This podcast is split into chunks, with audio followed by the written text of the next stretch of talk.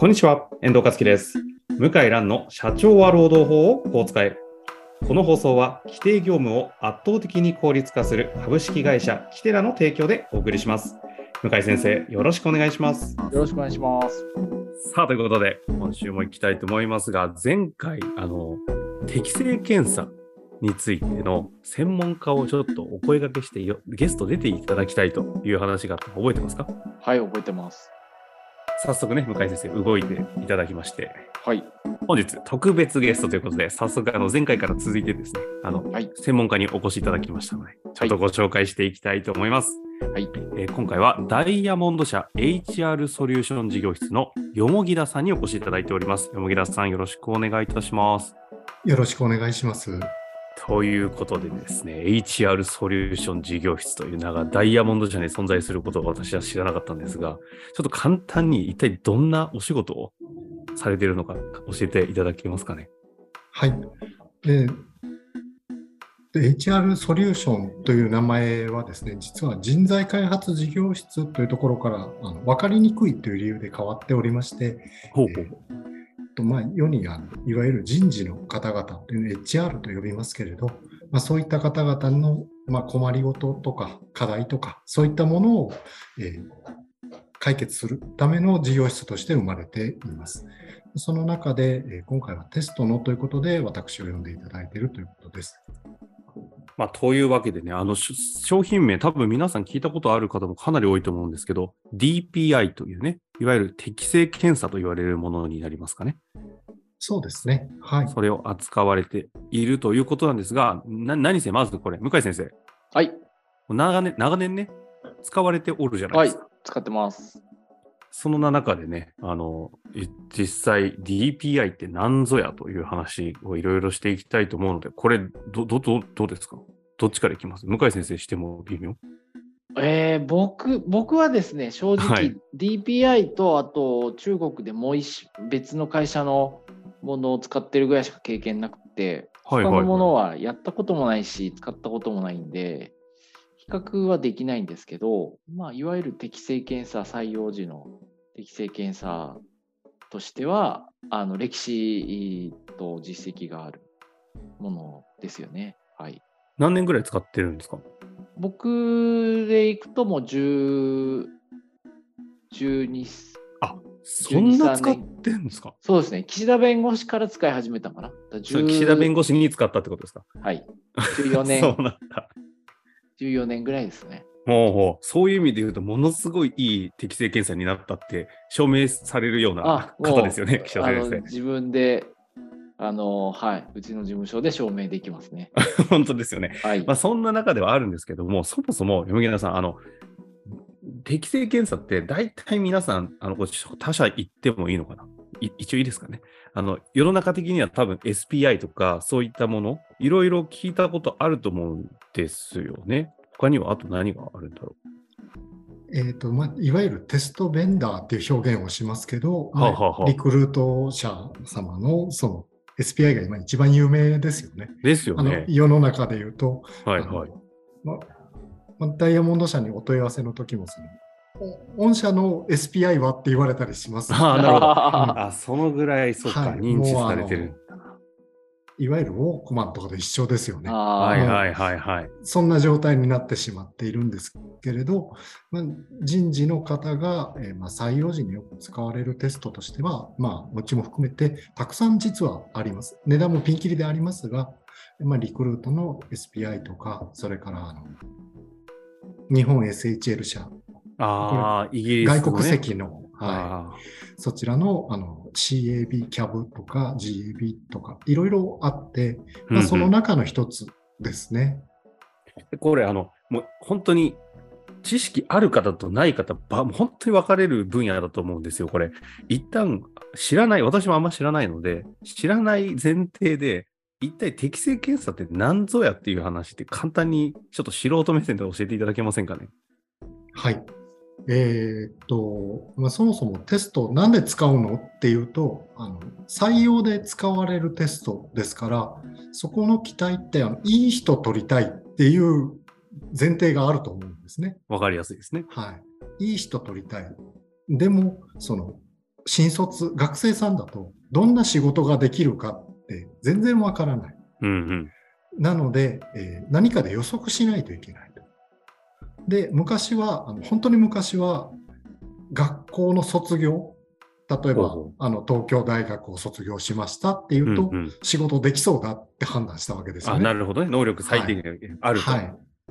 というようなものの横並びに、えーこの人は今までの有名な、えー営業の人とよく似た性格をしている。そうすると、経験と知識を与えれば、同じようにいい成績残すんじゃないだろうか。っていうふうに考えたんですよ。うんうんうん。うん、それをある程度測定という形に落としていくと適正検査で、えー例えば営業職に向いた性格ですねとかあの内務のこう、まあ、経理関係に向いた粘り強くて正確性を重んじるタイプですよねっていうような作りになっていき、まあ、それを適正検査と呼ぶようになっているということなのであの良い人を探すっていう目的のために使う一つであると。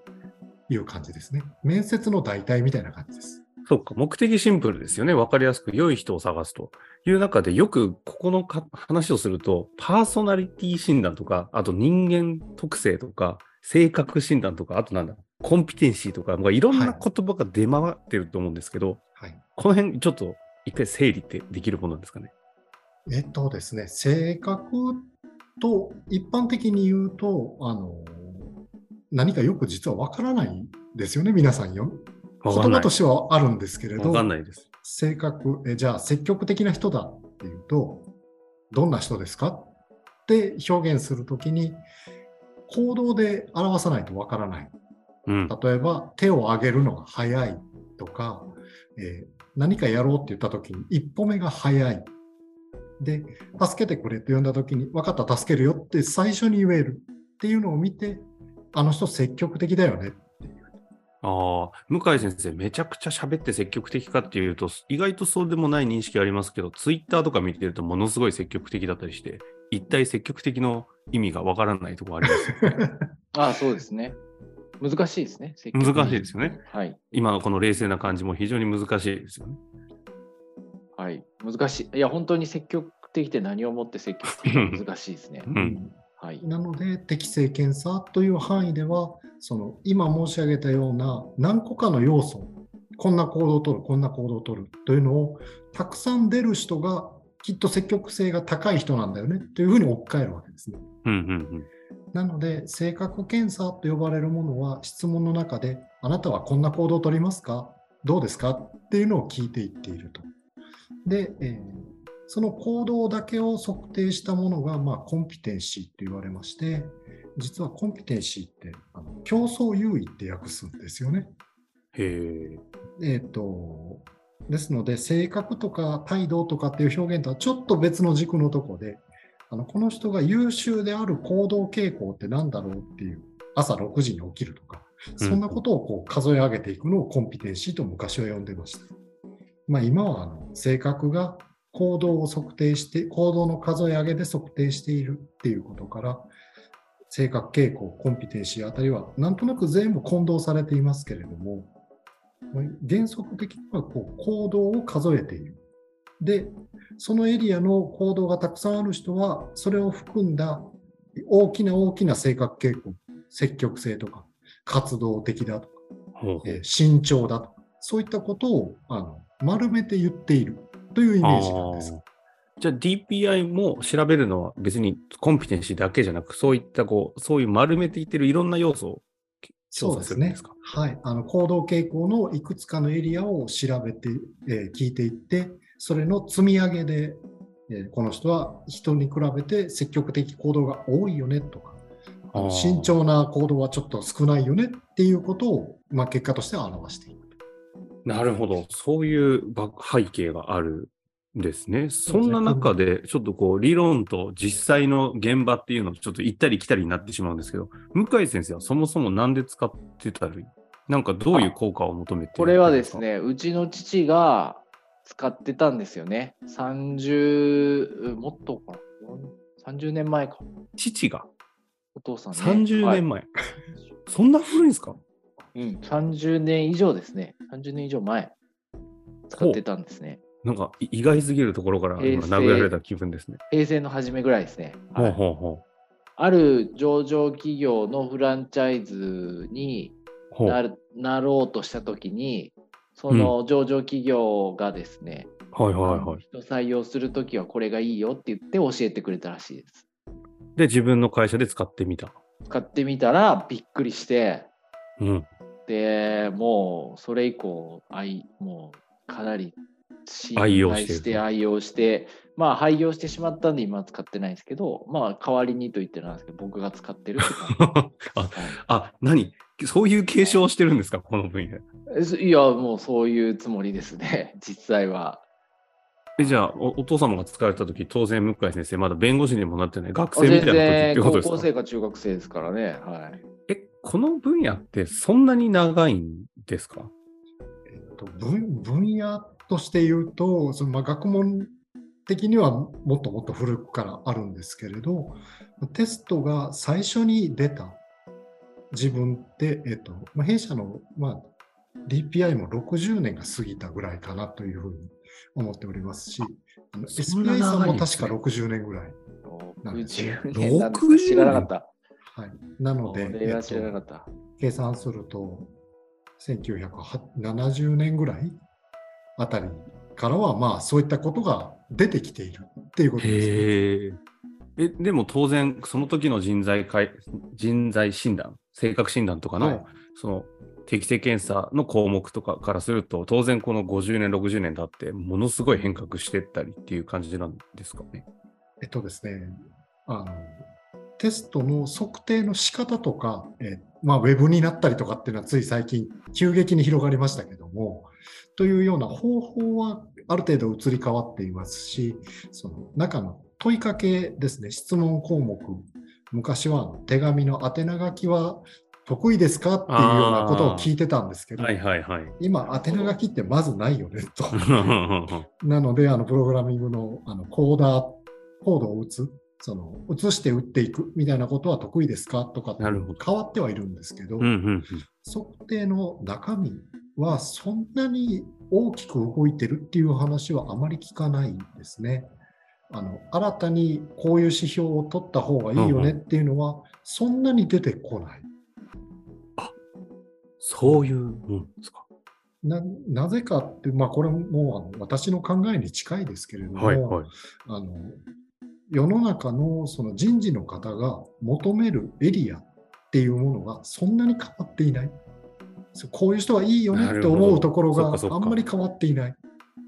うんそのいろんなこう特殊な行動みたいなものがこう人として見れるようになってはきてるのかもしれないんだけれど、うんうんうん。求められてないので、いわゆるこう商用の、商売用のというか、あの人事検査と呼ばれるものはそんなに指標は変わっていないみたいですね。へえ、じゃあ、そっか、だからお父様が、向井先生のお父様が使われてた頃から、そういう意味で言うと、検査する項目は、じゃあ、それがパ手書きがパソコンになってるみたいなのはあれど、人間そのものの見る指標は変化ないという前提で動いているのがこの領域なんですね。そうですね、その人事の方がうちの会社に欲しいっていうような人を見るというのが、まあ、適正検査の基本の使い方なので。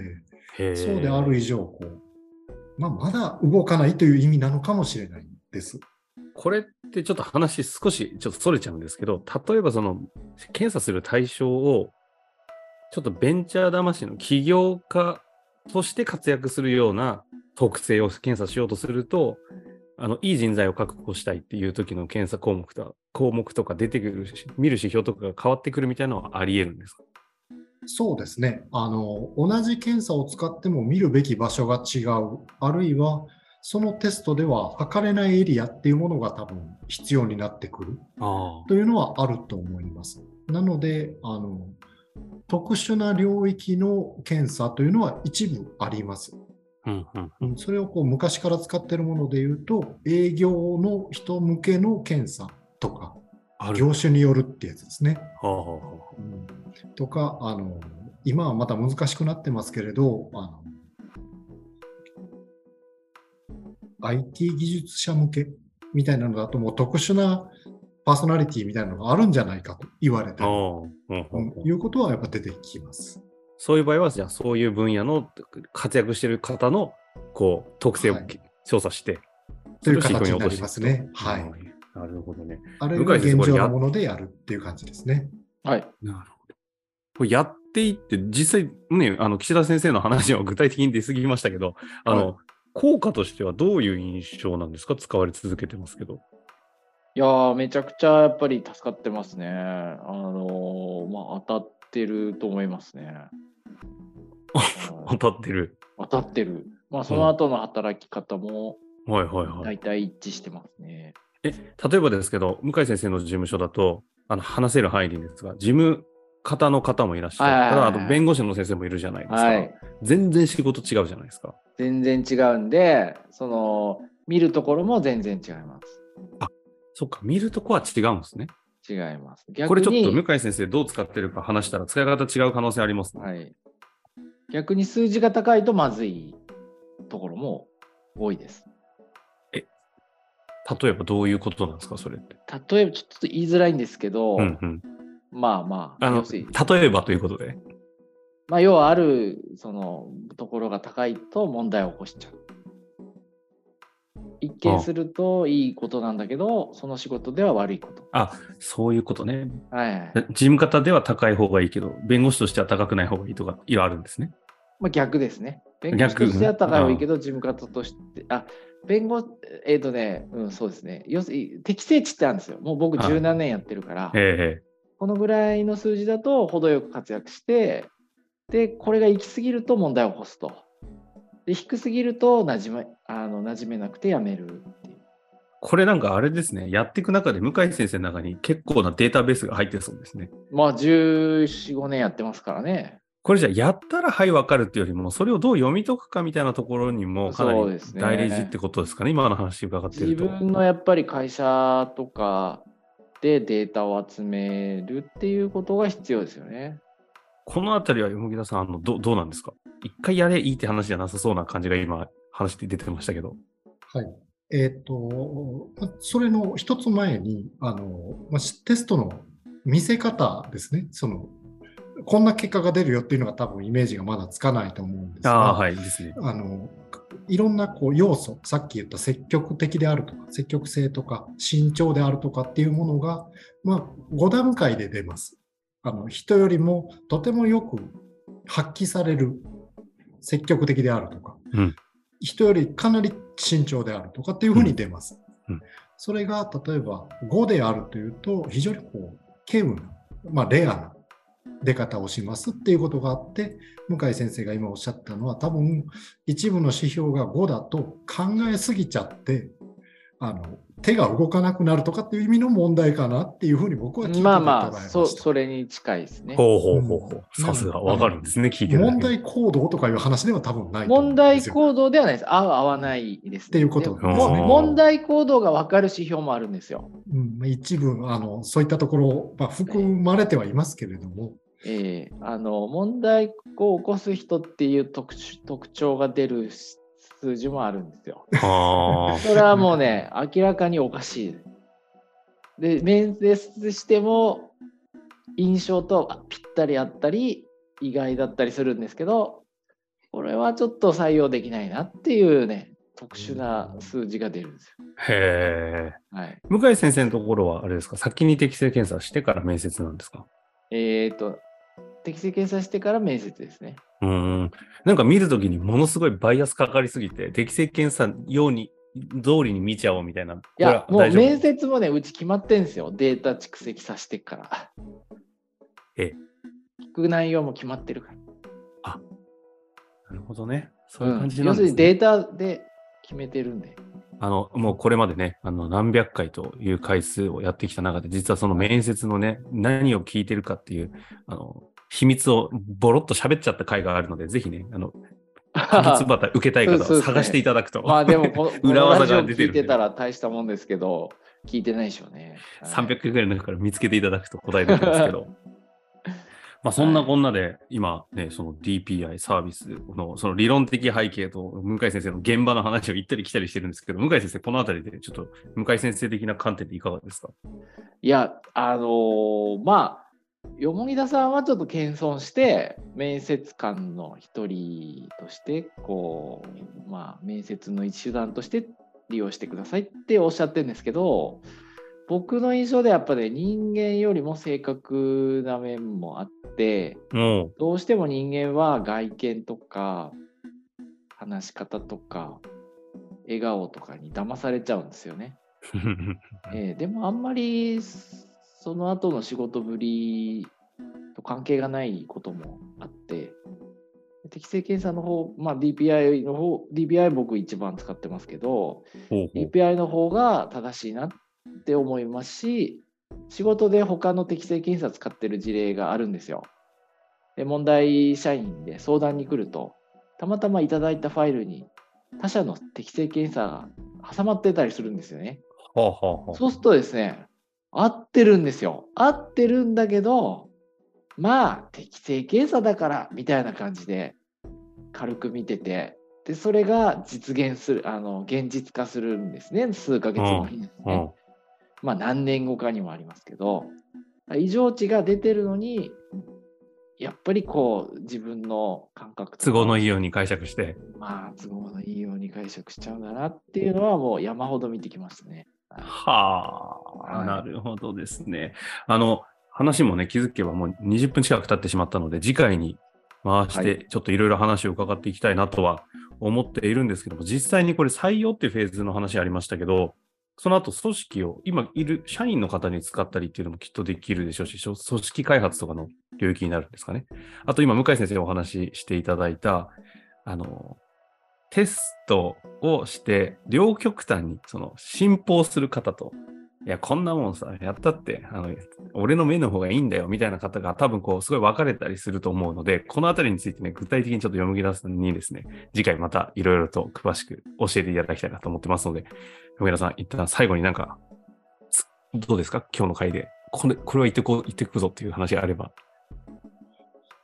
そうですね。まあ、せっかくあのお話を振っていただいたので、えー私が、まあ、会って最もびっくりした社長さんというのを、あの、テストをこうご紹介すると、はいはい。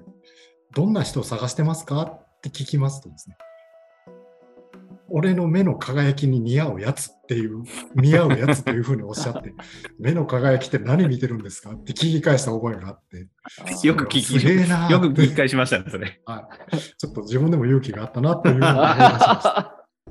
はい、ぜひ、あの、次回そんな話をさせていただければと思います。今のね、観点は逆にあの、労働法的にどうなのかの観点も聞きたいところでしたけども、ちょっと次回にそのあたり回して、また、はい山田さんにご登壇いただきたいと思います。はいそれでは、ありがとうございました。ありがとうございます。ここからはお知らせのコーナーです。社労士向け規定業務効率化サービスのキテラプロは、作業時間を最大70%削減し、就業規則などの作成から編集、管理、共有の一連の作業が簡単に行うことができるサービスです。事業会社向けのプロダクトのキテラビズサービスもリリースされたようですので、ご興味ある方はぜひホームページをご確認ください。本日の番組はいかがでしたか？番組では向井蘭への質問を受け付けておりますウェブ検索で「向井ロームネット」と入力し検索結果に出てくるオフィシャルウェブサイトにアクセス。その中のポッドキャストのバナーから質問フォームにご入力ください。たくさんのご応募お待ちしております。